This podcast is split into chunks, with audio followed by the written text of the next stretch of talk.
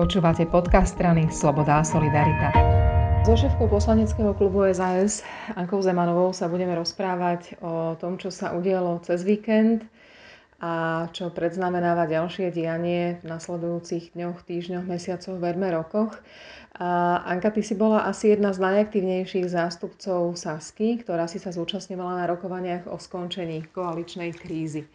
A všetci už dnes vieme, že Eduard Heger bude nový premiér, ktorý bude zostávať novú vládu. A povedz mi najprv, aké pre teba tie rokovania boli?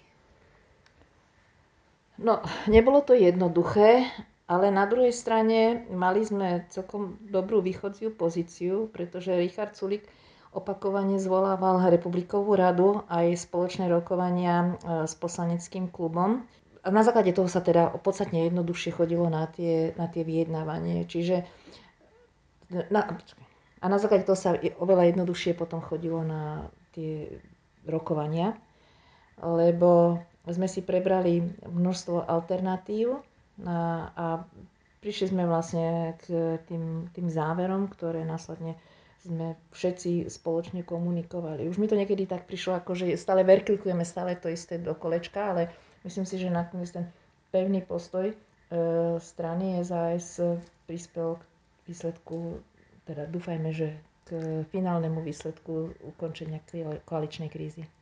Znamená to, že ministri za SAS sa vrátia na svoje miesta a parlament bude fungovať tak, ako fungoval doteraz. Vlastne Igor Matovič sa ďalej bude objavovať aj na rokovaní koaličných rád, aj na vládach, bude chodiť predkladať zákony do parlamentu len sa zmení teda tá jeho pracovná pozícia. Tak výrazným spôsobom sa zmení jeho pracovná pozícia, pretože e, premiér krajiny je tretí ústavný činiteľ, proste organizuje činnosť vlády, vedie ju, čiže je to zásadná zmena z pohľadu Igora Matoviča. Určite sa mu e, nerozhodovalo ľahko. Mal dve možnosti odísť z vlády úplne vybral si tú alternatívu, že teda chce ešte vo vláde e, zotrvávať. Samozrejme, tým sa vystavuje aj takému istému e, riziku konfrontácie v pléne a nie zo, samozrejme zo strany koaličných partnerov, ale určite to bude veľmi dramatické zo strany opozície, kde sú veľmi skúsení opoziční politici, pretože máme tam zástupcov dvoch vlád Hej, tam je tam, e, dvaja ex-premiéry sú tam, Robert Fico a aj Peter Pellegrini so svojimi ministrami, aj s ministrami financií, čiže e, bude mať e, veľmi silnú opozíciu, čo sa týka práve toho rezortu, o ktorom sa hovorí, že by mal zastúpiť. Určite to nebude jednoduché ani v tých prvých rokovaniach teraz, pretože ono sa to celé musí ešte utriasť. Búrilo to tri týždne a nebolo to vôbec príjemné. V hre bola chvíľu aj trojkoalícia. Zohralo rolu to, že Richard Sulik opakovane zdôrazňoval, že 13 členný poslanecký klub SAS je absolútne jednotný a na ňom sa naozaj dá stavať a s ním sa dá rátať? Určite áno. Keď som bola ako pozorovateľka v sobotu večer na rokovaní koaličnej rady, tak v tam som tlmočila zásadné stanovisko, čiže sme za to, čo je napísané v koaličnej zmluve, kde sú jasne rozdelené posty, sme proti otváraniu koaličnej zmluvy a nebudeme robiť personálnu politiku. Na základe toho vlastne tie sobotnejšie rokovania v podstate boli skončené tým, že Igor Matovič vyzval koaličných partnerov na rokovanie o trojkoalícii. Ja keď som opúšťala miestnosť, tak e, som už keď Igor Matovič tam miestnosti nebol, ale keď som sa teda lúčila s, s, možno s ex-kolegami v tej chvíli, tak som im povedala, že aby si dobre počítali hlasy a že či naozaj nemajú záujem o jednotný 13-členný poslanecký klub. Ešte stále sa veci môžu meniť, ale veľmi veríme, že sa meniť nebudú. Myslí si, že naozaj sa dá v rámci takto po napätých vzťahov fungovať korektne, rozumne, racionálne? Hlavne profesionálne, ja verím. Ja, ja teraz naozaj sa spolieham na profesionalitu ľudí, ktorí e, budú členmi novej vlády. V prvom rade na profesionalitu našich ministrov, pretože hovorí sa o tom, že ten konflikt vznikal teda najmä medzi Richardom Sulikom a, a Igorom Matovičom Richard Sulík je ťažký profesionál a ja pevne verím, že keď sa budú dodržiavať pravidlá, lebo to je tá naša základná, pra, základná prozba.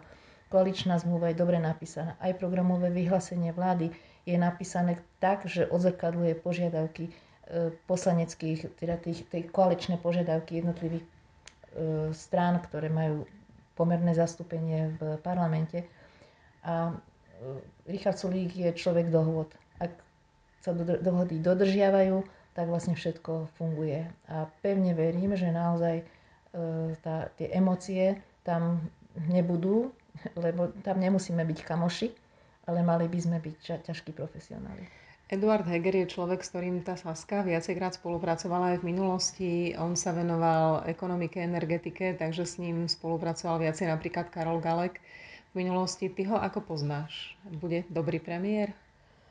Tak ja ho poznám ešte z prechádzajúceho volebného obdobia, kde sme boli spolu ako opoziční poslanci.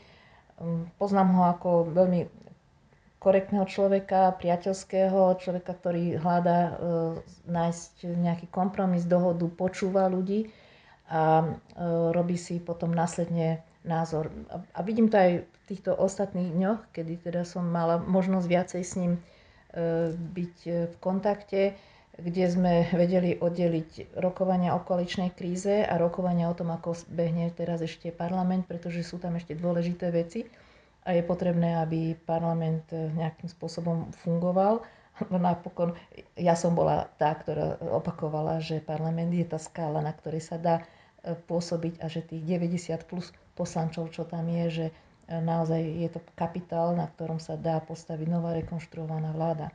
Čiže ja som v tomto pohľade chcela byť veľmi konštruktívna a bola aj Edo Heger, kde teda sme rozprávali o ešte veľmi dôležitom uznesenie, ktoré príde z vlády do parlamentu. Je to ešte uznesenie o schválení e, núdzového rozhodnutia o núdzovom stave.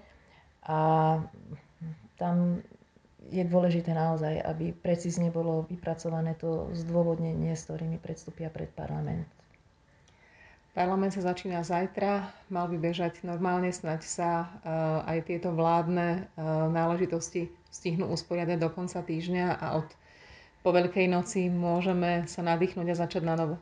No, bude to teda zaujímavé teraz, ako to bude, pretože do parlamentu sa vracajú traja ministri, ktorí možno tam budú sedieť pol dňa alebo deň a znovu by mali sa vrátiť do vlády. Uvidíme teda, kedy v skutočnosti Igor Matovič podá demisiu, pretože jedna vec je, že Edo Heger ako navrhovaný e, nový premiér, že ide za pani prezidentkou, ale kľúčové je, kedy samotný Igor Matovič príde za pani prezidentkou a podá demisiu, čiže od toho dňa sa až bude môcť, keď bude poverený e, nový člen vlády zostavením. Čiže to ešte môže byť niekoľko dní, ešte môže sa stať, že títo naši exministri, Richard Sulík a Braňo Groling, ale aj pani exministerka Kolíková, e, ktorá je kraj, pán minister Krajňák, uvidíme teda, že či on sa vráti alebo nie, tak že budú ešte v pléne. Tak uvidíme. Ďakujem veľmi pekne. Všetko dobré prajem.